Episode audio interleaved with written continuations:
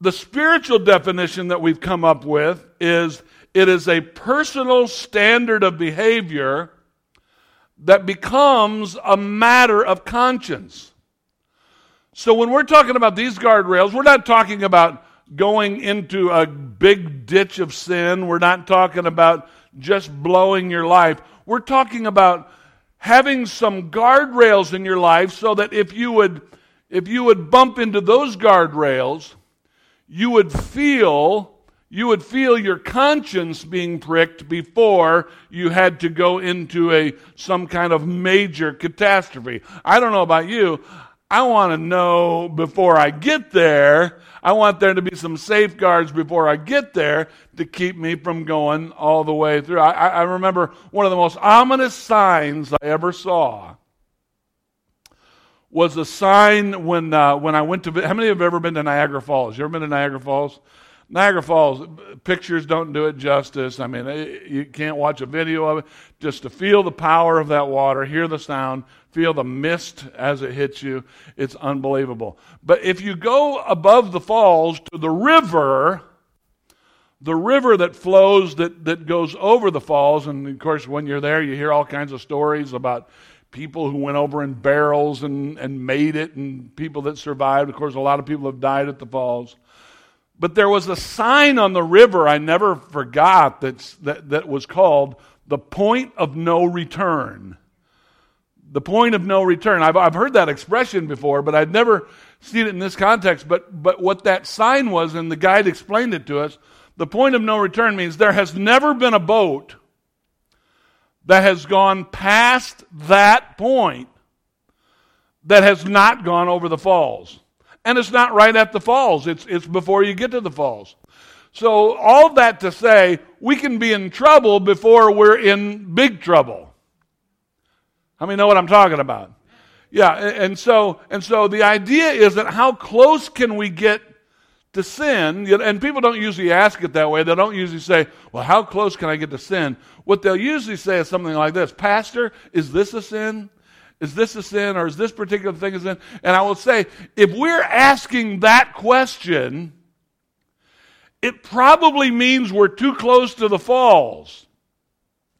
The better question should be what are the guardrails that I could or should put up in my life that will keep me from catastrophe? Keep me from going over the edge. Now, all of us here, your greatest regret, the thing that you're maybe most ashamed of, maybe one of your worst life moments, if you look back at them and you're honest, probably all of them are a result of the fact that you didn't have a guardrail in your life to sort of protect you from that moment. God's people said, Amen. We all have the scars, we all have the bruises uh, to show for times in our lives where if we had had guardrails that were there, it could have saved us years, it could have saved us months, it could have saved us a lot of heartache and a lot of trouble. But today I want to talk about guardrails in one specific way, and that is I want to talk about guardrails related to friendship. Guardrails related to friendship. Now, your next slide, I think there's a sign, uh, a, a, sign uh, that's uh, what we call a divided highway sign in your friendship group, there will be some people in your friendship group that their lives are moving in an opposite direction of the way that your life is moving.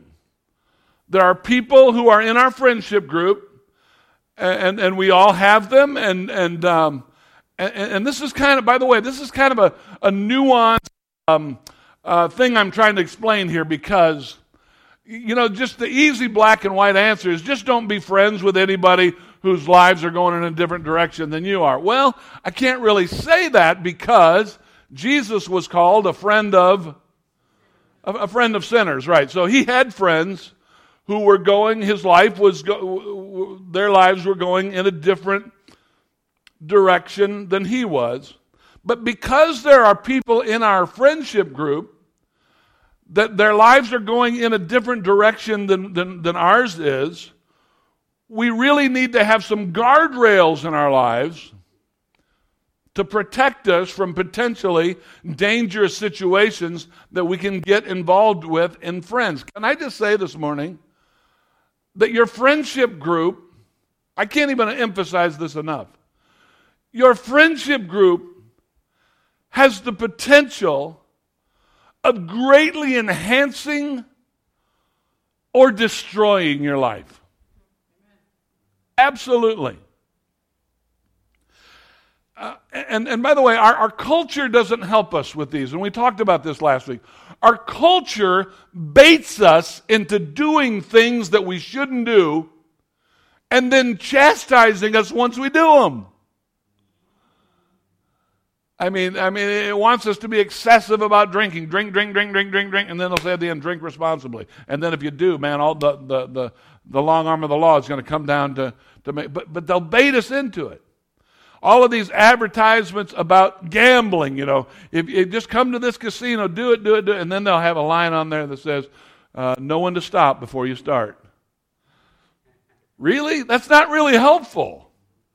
That's not really helpful know when to say when. Well, when should I say when? Usually, if you're like on your third drink in, you're probably not, you're probably thinking, you know, I don't think this is when.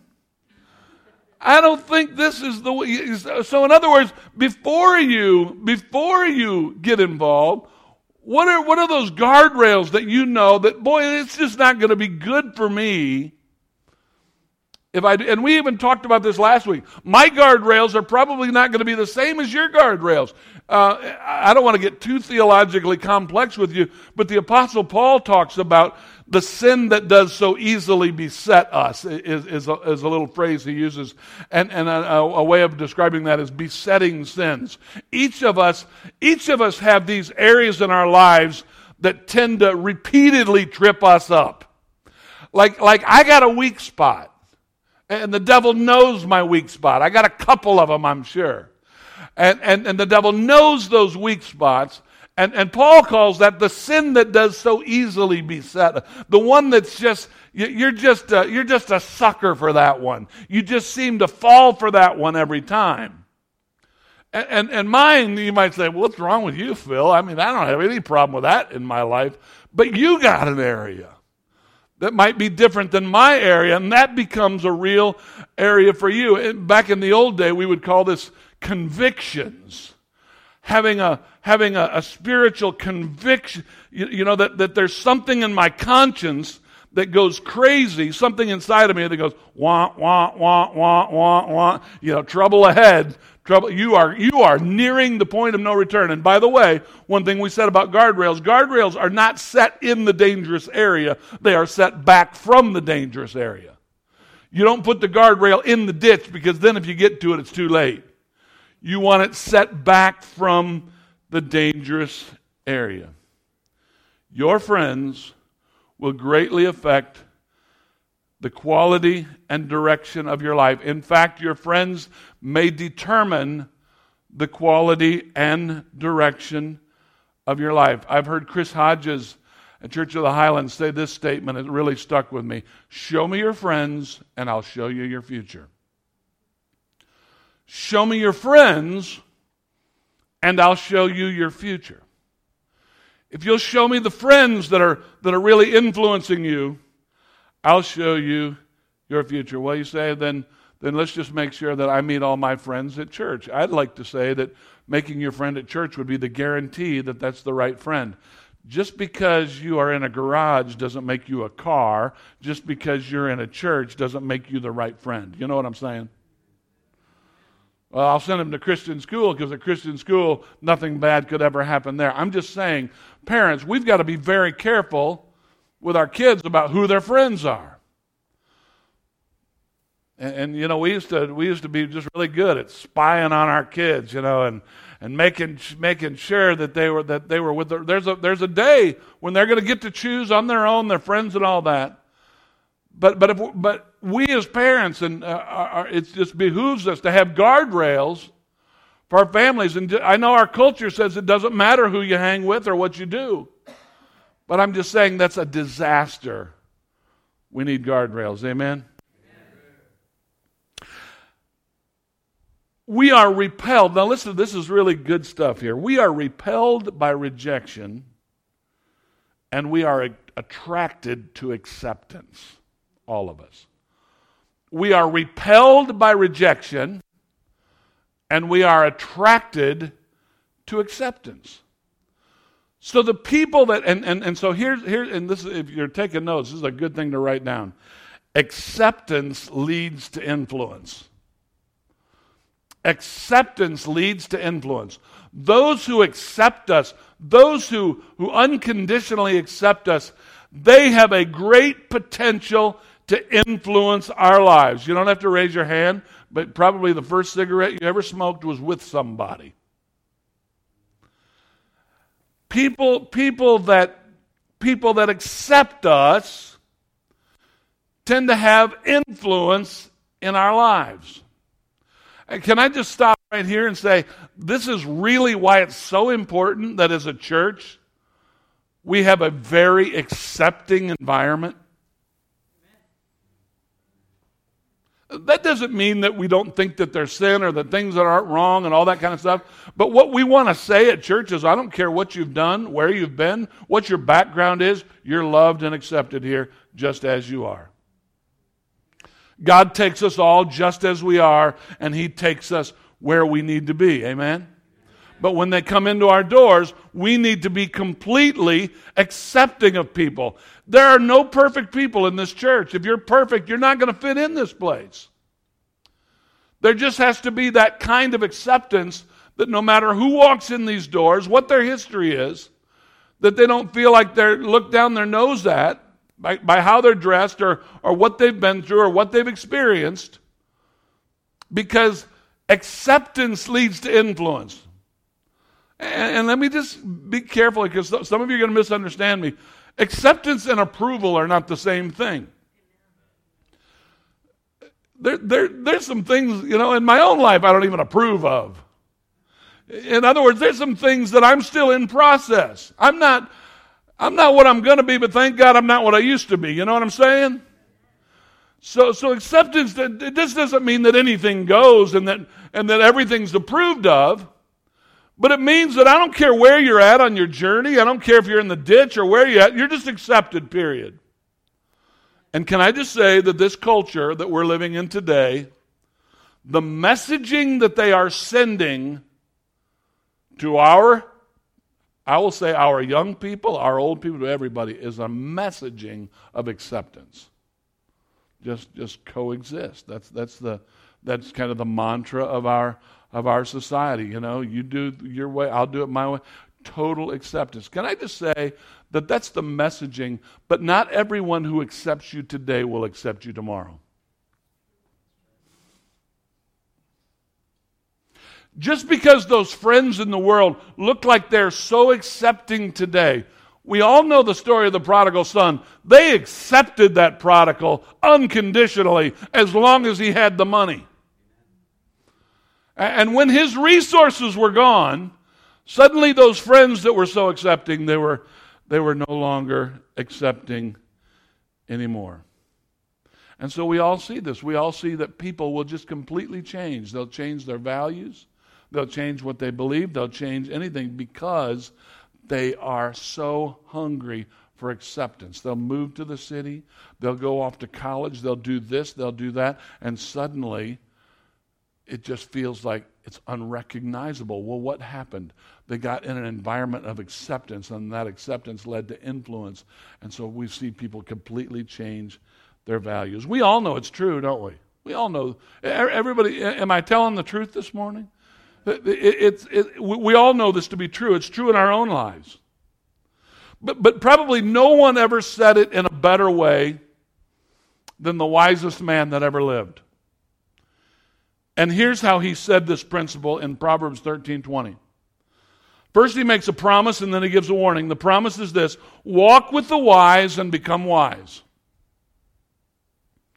Walk with the wise and become wise. And now we almost expect it to say, and a companion of fool will be a fool, but it doesn't say that. Walk with the wise and become wise, but a companion of fools will suffer harm. In other words, you don't have to become a fool to be harmed. You can just be a companion of a fool. You can just be in too close of proximity to someone who is a fool. And even if you even if you're not doing the foolish things that this foolish person is doing, you can and you will suffer harm. That's good preaching. I'm going to write that down. Companion of the wise will be wise. What, what am I saying there? I'm saying that wisdom isn't really about studying a bunch of books and everything. Wisdom is contagious. Wisdom comes around comes along by hanging around with wise people. I think all of us would say about Judy who just passed away. Now, wow, there was a wise woman. There was a wise woman. It would behoove you to spend time with people like that. People whose lives are going in a direction that you want your direction to, that you want your uh, Dr. Dobson said it this way one time people learn more by what is caught than what is taught.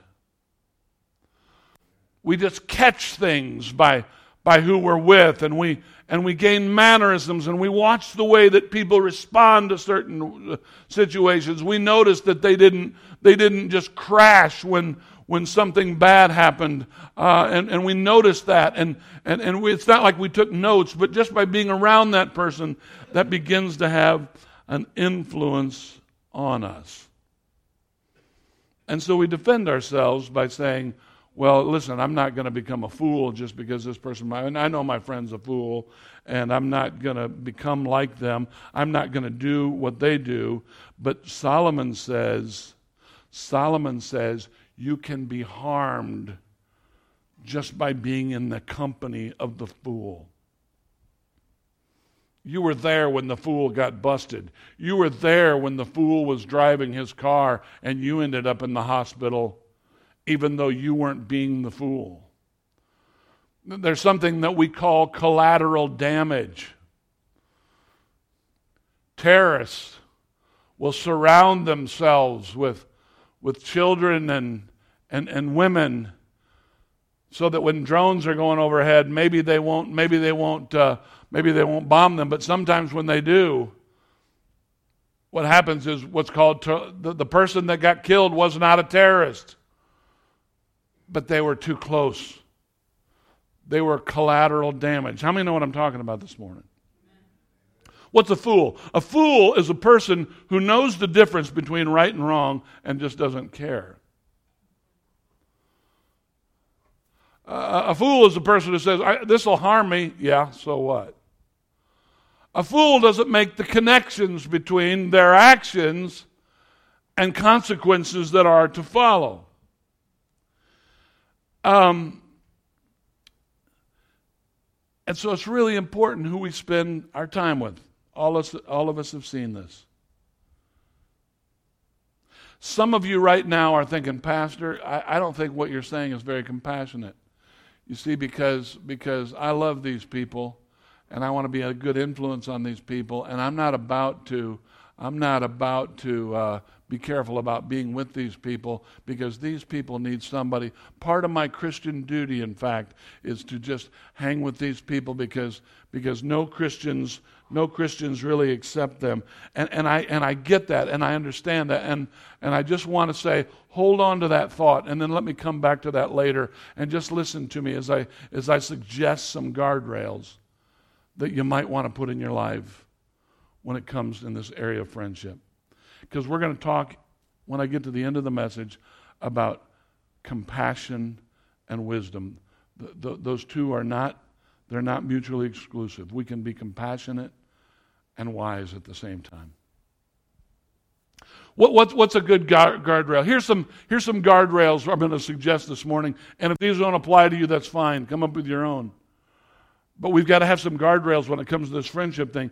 You re- one is be you realize your friends are not headed in the same spiritual direction as you are. If you notice that your core friendship group does not care about the things that you care about, if you notice that your core group of people, your posse, your homies, your, your, your, your companions, if those guys are not headed in the same direction as you, there ought to be something in your conscience that goes off that says, wah, wah, wah, wah, wah. I, am in a dangerous area here. Now, I know what you're thinking. I'm thinking, you know, back to the Jesus thing. Jesus was a friend of sinners. Jesus was absolutely a friend of sinners. But can I tell you this morning that his core group, his posse, his homies, his disciples were people that were committed to heading in the same direction that he was. He went out and made friends. He made friends with people who were, who were not believers, not heading the same direction. He had compassion on them. He did all of those things. But his core group, in fact, you could say the 12, and then you could even narrow it down there. There were three that were even more core than core Peter, James, and John. They were, there's buds, and then there's best buds. You know, th- these guys were, these guys, you know, he shared even more of his heart with than he did the other 12. Then he even threw in Judas for a token. but his main core group were heading the same direction. I'm not saying that you're doing anything wrong, but my conscience feels bad because my closest friends don't care about what's most important to me. Another guardrail is you catch yourself pretending to be somebody that you're not. When I'm with these people, I act differently. When I'm with these people, I can't be my real self. And we even, we even know our spouses may say, hey, when you're with them, you're just different. When you're with them, you don't act the same way that you act as when you're with other people. If there's something in there that when you are with certain people, you have to pretend, there ought to be something in your conscience that goes off. Wah, wah, wah. Can I just be transparent and say that I bump into this guardrail myself? I'll tell you one place that I do it. I do it when I'm Uber driving occasionally occasionally when I'm Uber driving, I'll have people that are in the car or whatever, and they very quickly get involved in conversations that are not part of my normal conversation um, pattern as a pastor or whatever, and talk about what they're doing and blah blah blah. And by the way, I have no judgment on that. I, I really don't. What I, when I don't pick, I don't, I'm not snooty about that or anything about that. But so, but this will be going on, and then inevitably they'll say, "Have you always lived in Knoxville?" No. Well, why did you move to Knoxville? I got a choice now. Hmm. I really like the Smoky Mountains. That's a good, that's true.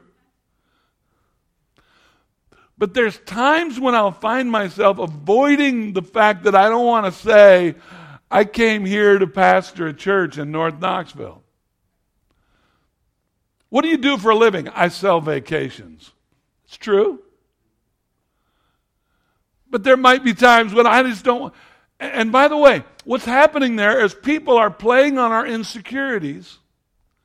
And they're playing on our insecurities, and when they play on those insecurities, so, so when I find myself not wanting to tell people what I really do, or who I really am, or why I really moved to Knoxville, and that happens to me. I, I, I have that. I have that. Oh man, that, boy, I'm going to be the killjoy in this car right now, you know? and by the way, I don't advertise to everybody that I'm a pastor, and I don't think I have to tell everybody that I'm a pastor and all that. But if I find myself sort of like being ashamed of it, or or being or being not wanting to to tell who that's a problem, and and that's a little guardrail. And, and when I'm doing well, I just kind of bump right through it and say, Yeah, I pastor church. And, and um, it's, it's amazing sometimes, though, how that will completely change the conversation.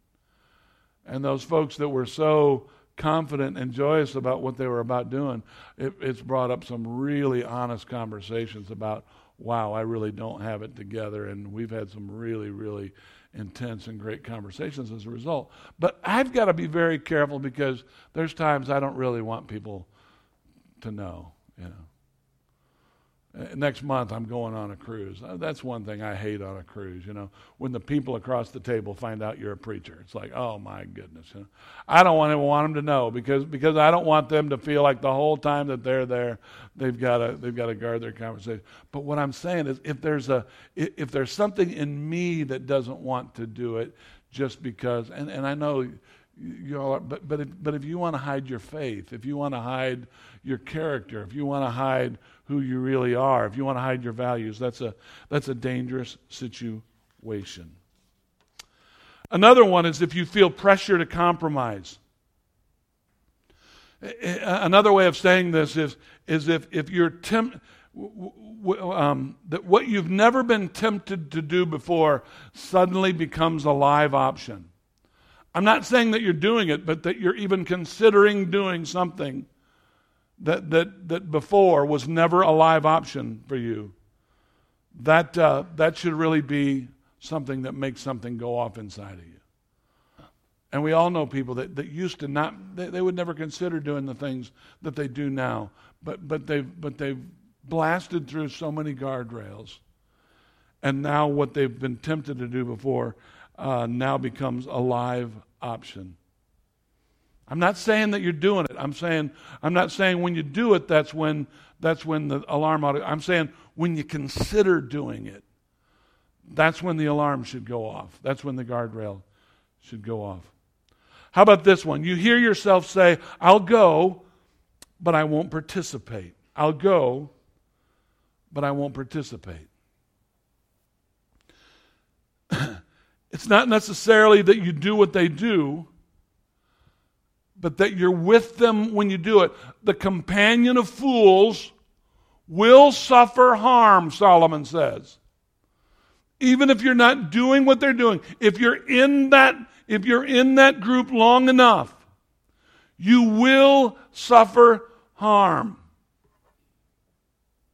By the way, this is why life groups, small groups, are so important to us at the church. We, need, we all need times when we're not sitting in rows and we're sitting in circles. And we're sitting in circles with a group of friends who are all trying to head in a, in a similar direction. That our lives are trying to head in a similar direction. To me, the topic that you're studying is not even as important as the fact that you're making connections and that you're making friends and that you're developing relationships with people who are trying to head the same value or the same direction that you and your family and that have similar values. Or here's the last one I want to share. You hope the people you care about most won't find out where you've been or who you've been with. A, a really good guardrail for you is um, how would I feel if uh, one of our elders knew I was there? What if, what if Coy knew what I was doing? And not, and not that I would have to defend what I was doing, because I wasn't even doing anything wrong, but if it would make me uncomfortable to know that somebody that I respect, uh, you know, I, I remember uh, an incident one time in my life that I thought, oh man, my dad found out. I respect my dad immensely. But just if it would make me uncomfortable that my dad knew, that somebody that I care about, somebody that's important to me, somebody that I deeply respect, if, if, if they were to find out where I've been or who I've been with, it would make me uncomfortable. That's a guardrail that you ought to consider in your life. Now, I want to go back to what I said earlier. I want to say, go back to this, uh, this issue of compassion. And, and you're saying, yeah, but, yeah, but, Pastor, I hear what you're saying, but if we if we abandon all these friends, we abandon all these friends, you know, who are they going to have? I'm their designated driver, you know. Um, if if we abandon them all, what are we going to do? Can I just say that that these friends of yours, And sometimes you're going to feel the pinch because you can't go where they're going and doing what they're doing. These friends of yours, someday they're going to crash, and they're going to need somebody on the other side of the guardrail that's going to be for, there for them, that's going to care about them. They're going to need somebody who didn't go where they d- went and do what they did that's going to be there for them when they have their crash. They're going to need you. You know how you save somebody that's drowning? You know how you don't save somebody that's drowning, right? When somebody's drowning, you do not jump in the water unless you're a trained lifeguard to try to save the drowning person because then you get two drowning persons. What you need to do is stand on the dock and throw them a rope or throw them a pole. You need to stay away from the dangerous area that they're in and be in a safe area where you can be there for them. I have a friend by the name of John, and John and I were in were in middle school together, grade school together, and John and I were I would just say we were besties. You know, I would go to his house and spend the night, and he would come to mine. And as we got older, John was a really good athlete, joined the football team, and and really um, uh, got involved in a social group that that didn't fit where my life was heading as a as a Christian. John went to church in his church, and I went to mine, but more and more church waned, and the social group and the things that he was doing.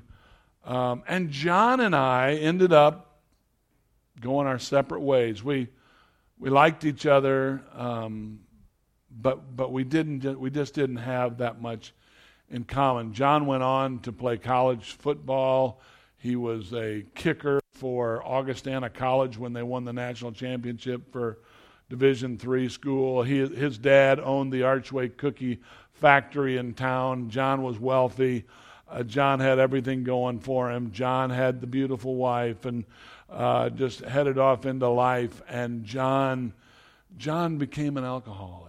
John just, John just um, ended up crashing. He lost he lost his spouse. There was another girl that I grew up with, and she grew up in church, and her life crashed. She went through several marriages and all of that. And then, you know, this thing happened called Facebook, and a lot of us who had lost touch with each other for years suddenly reconnected. And um, John, at some point, became my Facebook friend, and so did so did Tammy. And in all of their brokenness, they ended up getting together out in California somewhere. And these two were both kind of broken and, and together. And I was training for a marathon, believe it or not. I know I don't look like it, but I'm a marathon runner. I'm in the heavyweight division. but uh, he saw me training for a marathon, and he wrote me how inspiring it was to him because his life, and he kind of started telling me about the crash in his life, and conversation started, and then more conversation. Then he talked about being an alcoholic and uh, how he lost his marriage and how he was in recovery and blah, blah, blah, and all that kind of stuff. Uh, yesterday, yesterday, I got an inbox from Tammy saying, trying not to cry when I say it. She said, I'm singing in the choir for the first time in 20 years tomorrow. And John's getting baptized. John's getting baptized.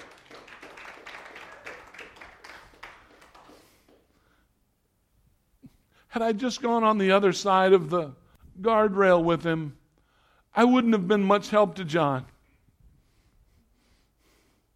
But John needed some people that were not on the same side. And, and, I, and I know, I know what you're thinking. I know you're thinking, you know, it's awkward. It means that there's going to be some times when it's uncomfortable, and sometimes when I'm going to have to stand alone, and sometimes when I can't go when I want to go, and and I know all that.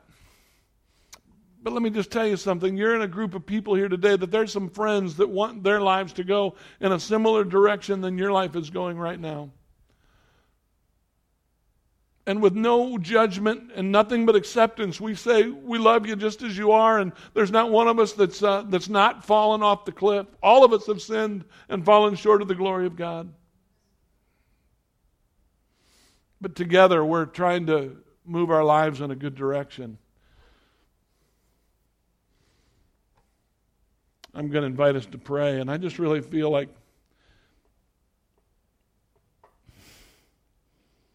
really feel like the Holy Spirit's talking to us today about just growing up, not just not just growing large as a church. I, I'm not interested as much in how much wide we grow as, as, as, as, as how deep we grow. So I'm going to invite us to pray.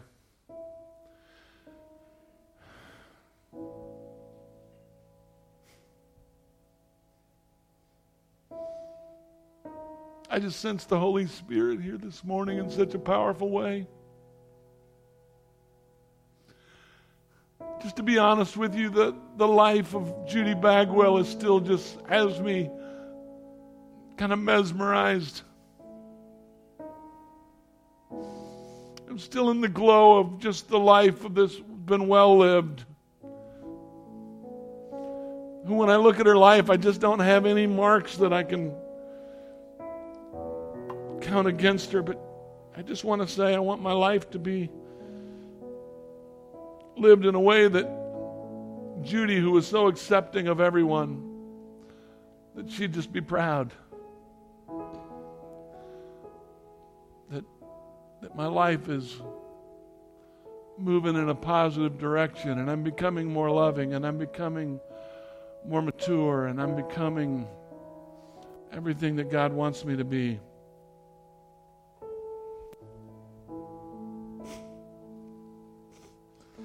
You're in this place today and you're saying, Pastor, the Holy Spirit's dealing with me this morning. I promise I'm not going to put you on the spot today. But with every head bowed and every eye closed, if you just raise your hand and say, That's me, Pastor. I want, I want my life to be protected, and I want to move my life in a good direction. Would you just raise your hand in this building today if that's you? Amen. Thank God, thank God, thank God, thank God. And now, Heavenly Father, I just pray right now. Everyone in the sound of my voice right now. I pray that you would help us, Lord, in this all important area of friendships friends that can make us or break us. Walk with the wise and become wise, but a companion of fools will suffer harm. We need you, Jesus. We thank you, Lord, for those today, Lord, that say, I want to. I want to be on the right path. And we just pray right now in the name of Jesus. First of all, we just say, Forgive us of our sins and we thank you, Lord, for dying on the cross for us and paying the price. Thank you for accepting us and loving us unconditionally. And we just ask today, Lord God, that today would just be a fresh start.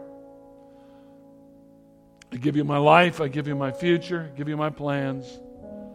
I don't have it all together, but I confess today I need you, and I commit to the journey in Jesus' name. And all God's people said, Amen. Amen. Could we just thank the Lord for those today that just made fresh starts with Him today? Thank you, God. Thank you, God.